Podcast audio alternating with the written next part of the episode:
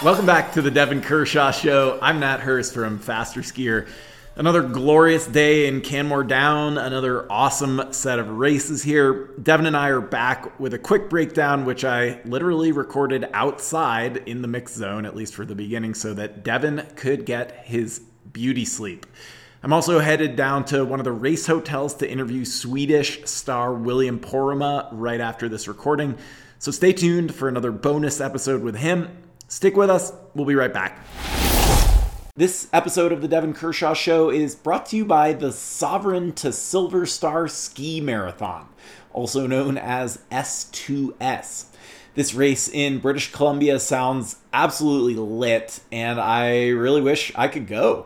Having been to Silver Star one time, it is still stuck in my memory as a cross country skiing paradise.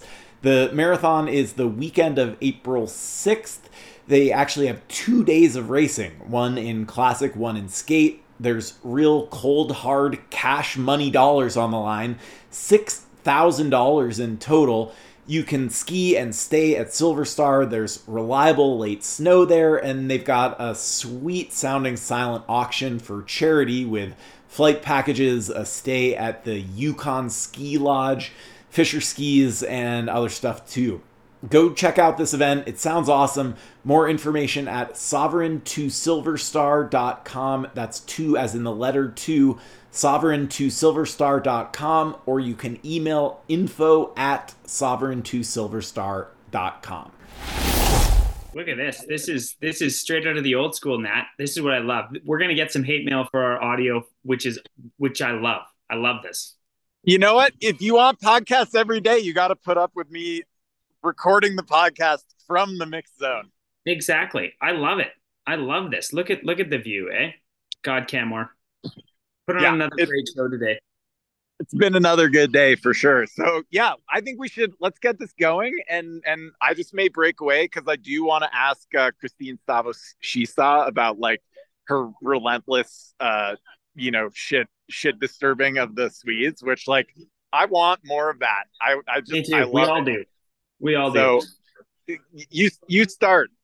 Okay, well I'll start. I'll let's just let's just go like gender by gender, and we'll just do the the women's sprint. Like first of all, I mean I've raced this course so many times, and it's this is a redesign the sprint course that has been raced a lot in a lot of different um, iterations on the World Cup and NORAMs that sort of thing. And quite frankly, like uh, it's probably good TV, but kind of hate it. Like it's just like that big downhill, like sweeping right hander and then into the big downhill. Ah, it's just so stressful watching it and it's stressful to race it. I've done that many times too. And, and, um, yeah, it was really interesting to see that we saw that both for the men and the women. But just going through the women's sprint, like really, really quickly, I, I think like things that jumped out to me is Diggins' strategy here of just like smashing her quarterfinal and her semifinal. I mean, we've talked about how experienced Jessie is now, and the big goal is that is that yellow bib. It just it's it just points on the board. And when it became a real cat and mouse game in that final, I thought like, oh my god, I think Jessie could do it. But the fact of the matter is, you've I think it's kind of fun today that you saw that like Jesse's kind of like mastery, which is cornering, aerodynamics, descending in distance races just doesn't hold up against a Skistad, a Svahn, and the rest. Do you know what I mean? And you saw that in the final. Uh, she was in good position. It was the pace was going nice and slow, but the fact of the matter is, like, she just doesn't have that punch that these these top women do. And uh, a lot of really interesting stuff. I don't know what else. The other thing to me, like, no Sundling in the final. Like, this is this is staggering stuff and I'm sure you have other um, other things. What did what did you think of the women's race?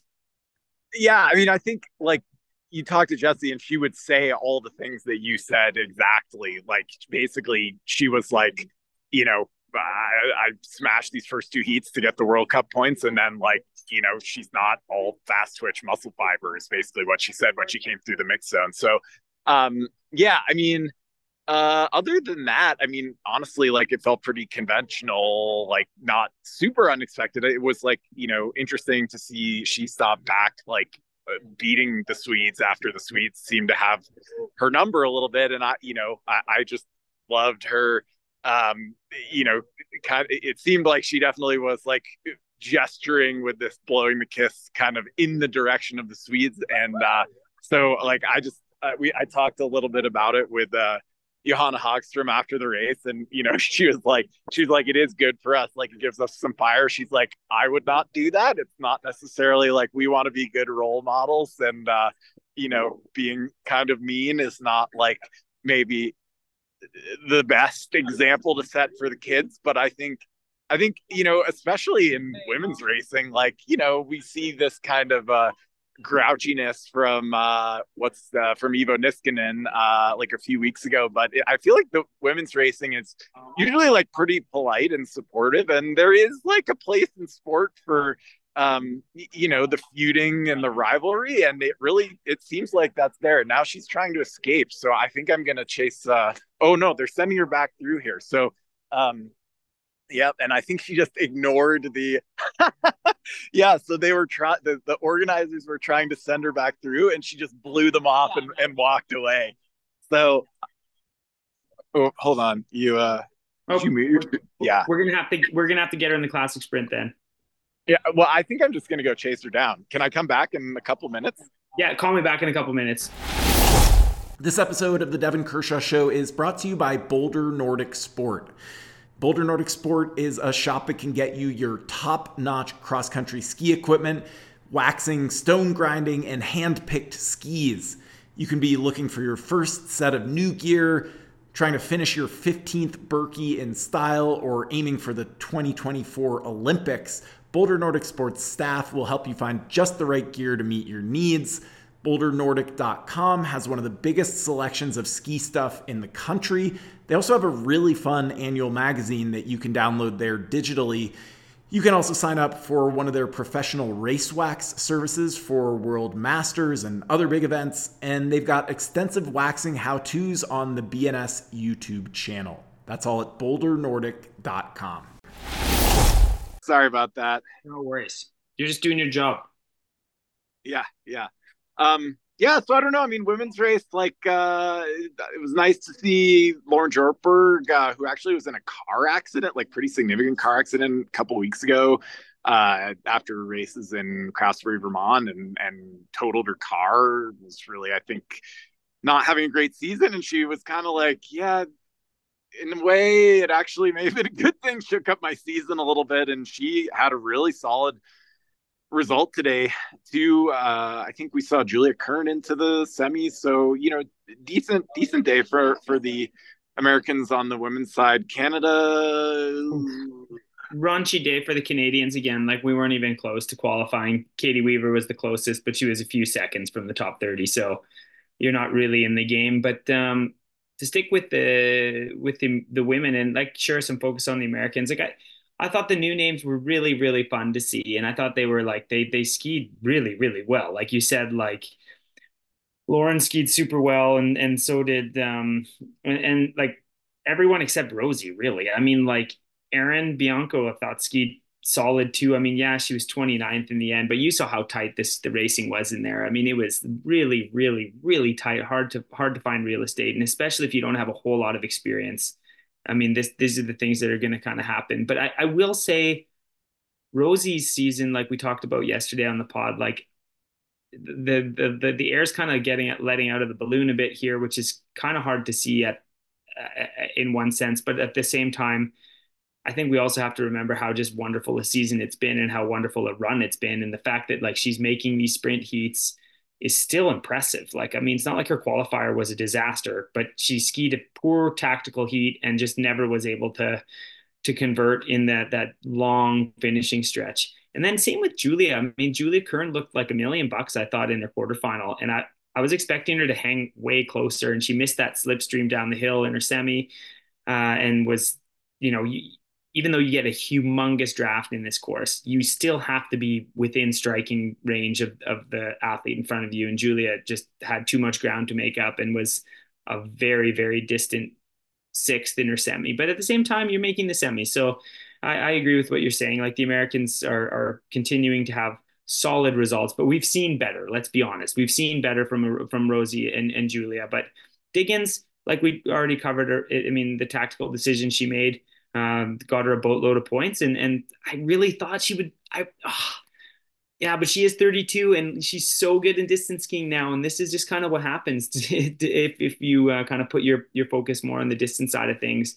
when you're up against like a Hagström, Linn Svahn, Dahlqvist, Skistad. Like she's still fifth here. She Tiril Weng, what a comeback for her too, eh? Like Tiril Weng into the final. It's been such a rough season. She qualified fourth and looked great all day, and then in the final again, like in a messy sprint finish like that, like she you know stumbles a little bit and then and then ends up sixth. But uh, Svahn can't be stopped, and it's fun to see Dahlqvist too, right? Like it's fun to see Dahlqvist back on the podium back to back here in sprints after after a struggle season two out of the of the final, which is like shock, shocking.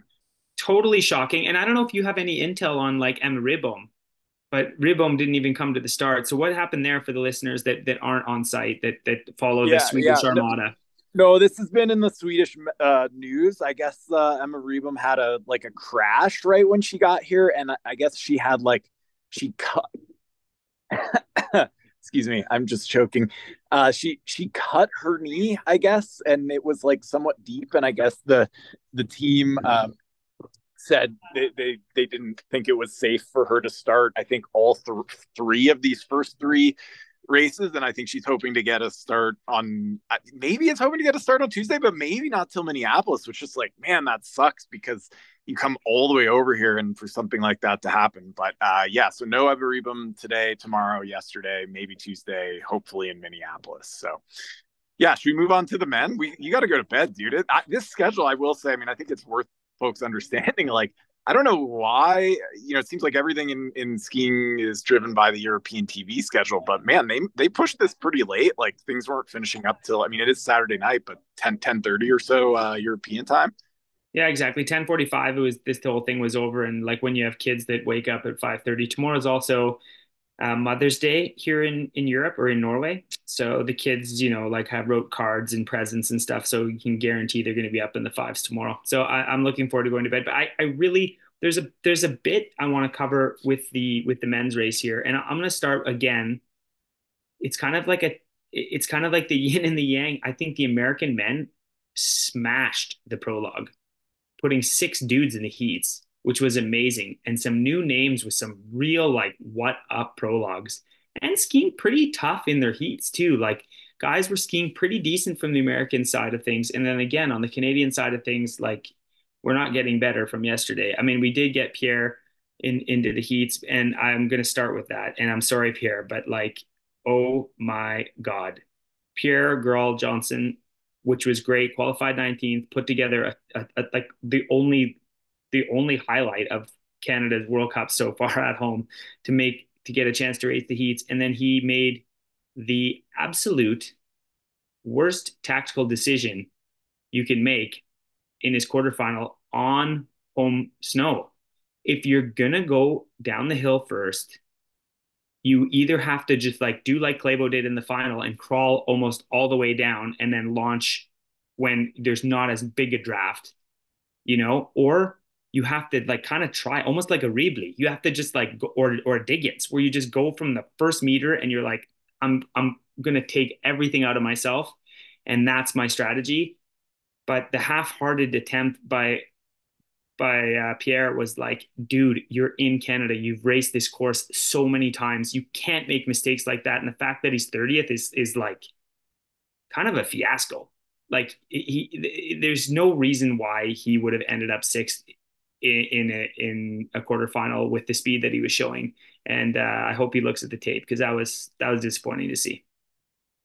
I mean, I think you're being uh, not really knowing this dude. I, I, guess he's been in the heats on the World Cup before, so you know you gotta think that there's some experience being brought to the table here. But like, I, I mean, how old is this guy? Like, he's you know, this is the name I don't know. This is not a guy. I mean, you got to be able to make.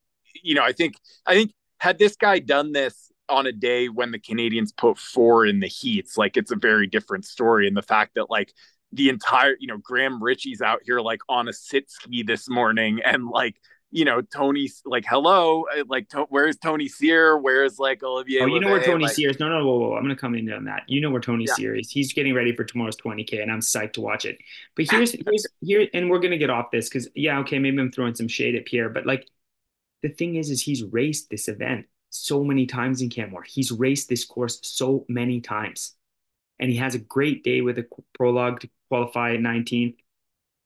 And you have to convert, man. Like, you don't get a lot of chances if you're a Pierre. And he's had some tough goes with injury, sicknesses. It's been it's been tough. He's only 25. You're right. Like he has a long career ahead of him, but man, he's gotta he's gotta convert better. But moving on to some other things in in the uh in the in the men's. I mean, these semifinals, these semifinals and finals were just outrageous. Like it was some edge of your seat stuff, and I want to hear your take on like Riebli because Riebli semifinal got him into the final, and when they were walking around out there in the final, I thought like Riebli has a chance to do it, but he was cooked. Like he was just shattered from that semifinal. But all the power to him, man. Like I, I think after seeing that first semifinal go so slow that he's just like, I'm getting my ass to the final. And it was kind of tough to see him in sixth in that final because I mean, I would have loved to see him get paid for that move. But can you just talk a little bit about the different strategies you saw in the two semis? Yeah, totally. I mean, so, and I will say it's a little hard here. Um, uh because you know you're as a reporter like you're in the mix zone trying to like both talk to people and watch the race and there's no tv so people are just like disappearing up the trail but you know I did see this move by Riebli where you know he he did the Jessie Diggins move in his semi where he just said, "Okay, I can be a lucky loser, you know, if I can be in the top four. and he just like goes from the gun, completely in contrast to these, these tactical other heats where like everyone is just dinking around, wait, waiting to get to the top of that last hill, and then not trying not to be the first person over it. And you know, I think I was standing with Ben Ogden when that happened, and you know, we were kind of talking. No, I think I was standing with uh, Jostin from uh, from Akrodali, and I, we've actually been I've actually been talking sort of for a story a lot with people about like, you know, how do you solve this problem? I mean, yeah, one one I think good question is like the, the men's field is so competitive. Then it's like you have this X factor of like Johannes Klæbo, who basically is unbeatable. And and I I think like the fact that you see guys, I think Ben Ogden really kind of set the tone on this last season in Val di Fiemme, where he just like goes nuclear off the start because he knows what he needs to do and he knows what he can't do to get into the next round. And I, I just I like that guys are making their own races like acting rather than being acted upon. And like even if it doesn't work, you know, it's a reasonable strategy to basically say I'm going to take it out hard and and my chances are good if I'm skiing off the front that maybe I don't win, but I'm in the top four. So I, I thought it was like a cool and gutsy move from Riebli. And like maybe that didn't work that well for him uh, in the final, but maybe it does in another final in another year. Um, and uh, yeah, I don't know. Uh, I'm trying to think about what else. I, I, I do feel like the men's field right now, it just, it is so competitive. It's like you have semifinals with 12 guys that all have been on the podium and it just it's like the the edges between these guys are so small and and it's it's luck but it also isn't luck because the guys that are better consistently advance and I, I just I agree with you like edge your seat riveting racing like stuff is just so so close and and fun to watch in men's sprint right now. For sure it is and I think some other things like some other highlights I want to just bring up and like Benny Ogden, like you gotta love the kid. Like has a rough go out there yesterday, brings it back. Not just, a, not just a rough go, but like an existentially miserable. Hey, look, you want to any, anything for the podcast? Thanks, Johannes. yeah. There we go. That's but, race. Um, exactly, but uh, I think I think uh, Ben Ogden like really brought it back today. He was having a lot of fun, smiling out there, skiing really well too. Actually, uh, I know I like to like rib. It's kind of like an inside joke with with the the technique stuff, but like you know he was skiing well, he was moving fast, and it was uh, fun to see him. Would have been cool to see him in the final, but seventh place is great. I think the big story for me, I mean, Riebli, I wanted to we we covered that already, but I guess the other thing is like Chanavat getting relegated to last in his semi for that like the collision ish with Hagström. That is straight up bullshit, and I'm sorry. Like I disagree with the jury decision on that watch the tape again. It's so tight. we talked about this. Like, if you're going to have a course where you know people are going to be fighting for position and you know that, like, especially the men that race very, very tactically, that they're going to be stopping at the top, space is limited. I didn't see anything in that. It was a race incident as far as I'm concerned. And I felt really bad for Chanavat because the guy should have been in the final. And, uh, you know, it would have been fun to see how that would have played out with Chanavat and, and, uh, and Johannes in the final. But I, I feel bad for for the French Comet because that was that was a that was a poor decision by the jury as far as I'm concerned. I mean Hagström, yeah, it sucks you fall, but like go back and watch. You saw like you saw people trying to close the door. You saw like Frida Karlsson and she Skistad a little bit coming together, and you saw a, come some others like you you saw in the final actually like I don't know if you noticed that, but like Edvin Anger and, and Northug like kind of came in together and Northug almost biffed it. You know, he lost his momentum too. And it's just a matter of what this course is, especially for the men when you have such a fast course with the last 800 meters of this thing, half of which is a downhill where you're going over 50 kilometers an hour. I don't know, man. I think I, I thought it was a poor decision. I thought it was hard to see. We, uh, I, I, I, I completely, that's like example A. I completely missed that. One thing that I did not miss is uh, Elia Barp of Italy. Uh, so you know, Italy not exactly like the deepest team right now, and they're they're sort of. I mean, it is actually a bummer, you know, to see the two guys that we know are the closest uh, inability to be able to challenge Klæbo in a sprint final. Pellegrino crashes, Chanavat's relegated. Um, but for Italy to see, you know, they've got some depth here in this young guy, Barp, who's also been strong in distance uh, makes it all the way through into the finals and, and places fifth. Um, I, I, don't think he's much older than like 21, 22, has been having like a stupendous season. And to see him in there, I, I was really psyched about, about that. Um, I, you know, it just like, it seems like, uh, I mean, interesting to see Klæbo so far off yesterday, but I think, you know, he's not like he's just had ups and downs this season. And it still feels like now that he is back on after illness, like no one can figure this out how to beat him. Um, and it's just, I mean, these guys are they're close ish, but I don't I know, know. especially today, especially today. Like I thought today, like when he, you know, it was just a cat and mouse game. They were walking. Even they started around the corner. Like Edvin Anger and Klæbo are kind of together around that corner under the bridge. Still going slow. Everyone's standing up, and then Klæbo is the one that opens the account. I'm like, if there's ever a time to be Klæbo, it's now. But it was a tactic, it was a tactical masterwork because they weren't going fast enough. So that draft that you get when you're going 50k an hour isn't there when you're only going 30k an hour. Um, so it was just enough, but I thought it was a great opportunity. But like, yeah, Bartman, I have so much that like the Italians have a lot to cheer for in this young talent. I mean, the kid was top 10 in the distance race in Goms. Then he was top 10 yesterday. And then he makes his first ever sprint final. And anyone that's not as dorky as like Alex Harvey or me might not know this, but like the guy was second in the sprint in World Juniors in Lygna only two seasons ago, and also fourth in the 10K Classic in Lygna. And I probably just know that because the World Juniors were here in Norway and pretty close to me. But the guy is a big talent for for Italy, and it's fun to have someone coming up. And like you said, there's a bit of fact checking. Like uh, Pellegrino actually didn't fall. He actually didn't like hit the deck, but he hit the ice and then just got spot out right out of the course, like into the rhubarb. Um, so somehow, in a miracle, he stayed on his feet, but he was like way off course, and that course his race was ruined, which was tough because it was a, a great sprint course for him. You know, he's won here actually in classic. Um, before, and also he qualifies seventh, and he's had a kind of up and down. And, and we're in the swan song of Pellegrino's career, so it would have been fun to see him mixing it up. And um, but either way, I thought it was an exciting sprint, and I agree.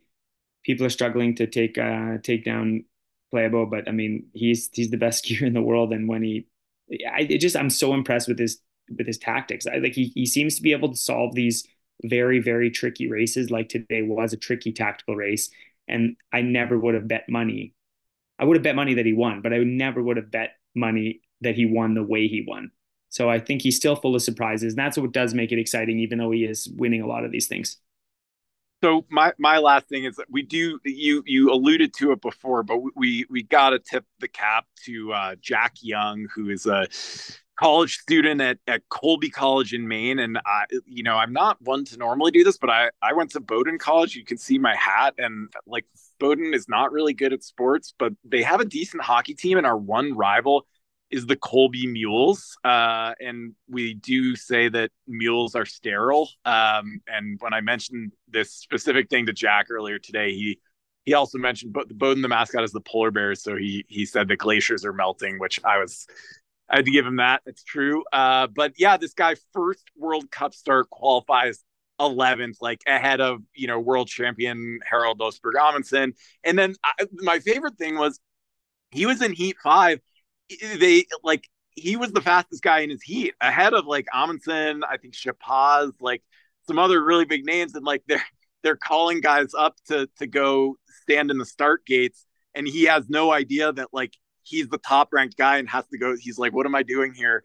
Um, and and just like I think everyone on the U.S. team just was over the moon at this guy having like a career result in his first ever World Cup start. I, it just like so impressive. He's from uh, Northern Vermont, has been skiing with with Craftsbury, um, has been coached by like some some friends and people I know, and I think just like w- someone said this in the mix zone, but really sort of a testament to the depth of the American team and the reward you get when you get these races on home or close to home snow, like people get opportunities. And this is the kind of result that happens when you have a lot of people getting opportunities is people can knock off a result like this. So I just that was that was super cool.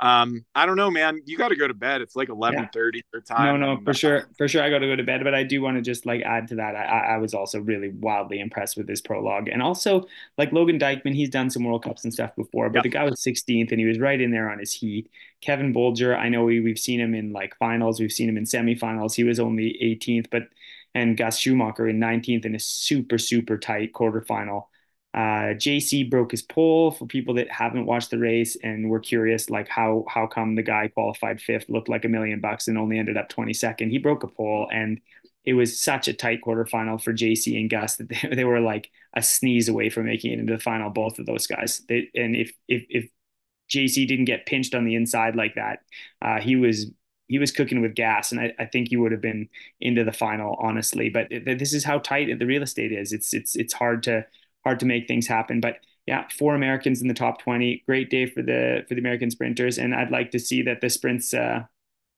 can. I'd like to see that the American team can build an American men's team, and it looks it looks good now, and it looks like it's for real for the first time in like ever. So that uh, it's it's really exciting.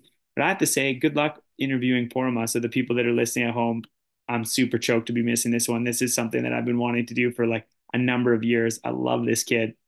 He's really easy to cheer for. He's a great skier, and I had a lot of questions for him. But you know what? Like the Klæbo interview, which is 100% the best interview we've ever had, I was missing from that. So the listeners can enjoy not listening to me rant and go on and repeat myself. You know what I will actually say is um, I think we may get the best of both worlds because you wrote a lot of like really good questions that I wouldn't have thought of, but then I get to be the one to ask them. So they're going to be asked in this like super concise, efficient way, which is like, you know, we know that's what listeners want. So um, yeah, I think it's perfect. We'll, we'll pour one out for you uh, at the Coast Hotel into our N95 masks and uh, yeah, we'll uh, we'll see you guys tomorrow. Get some rest.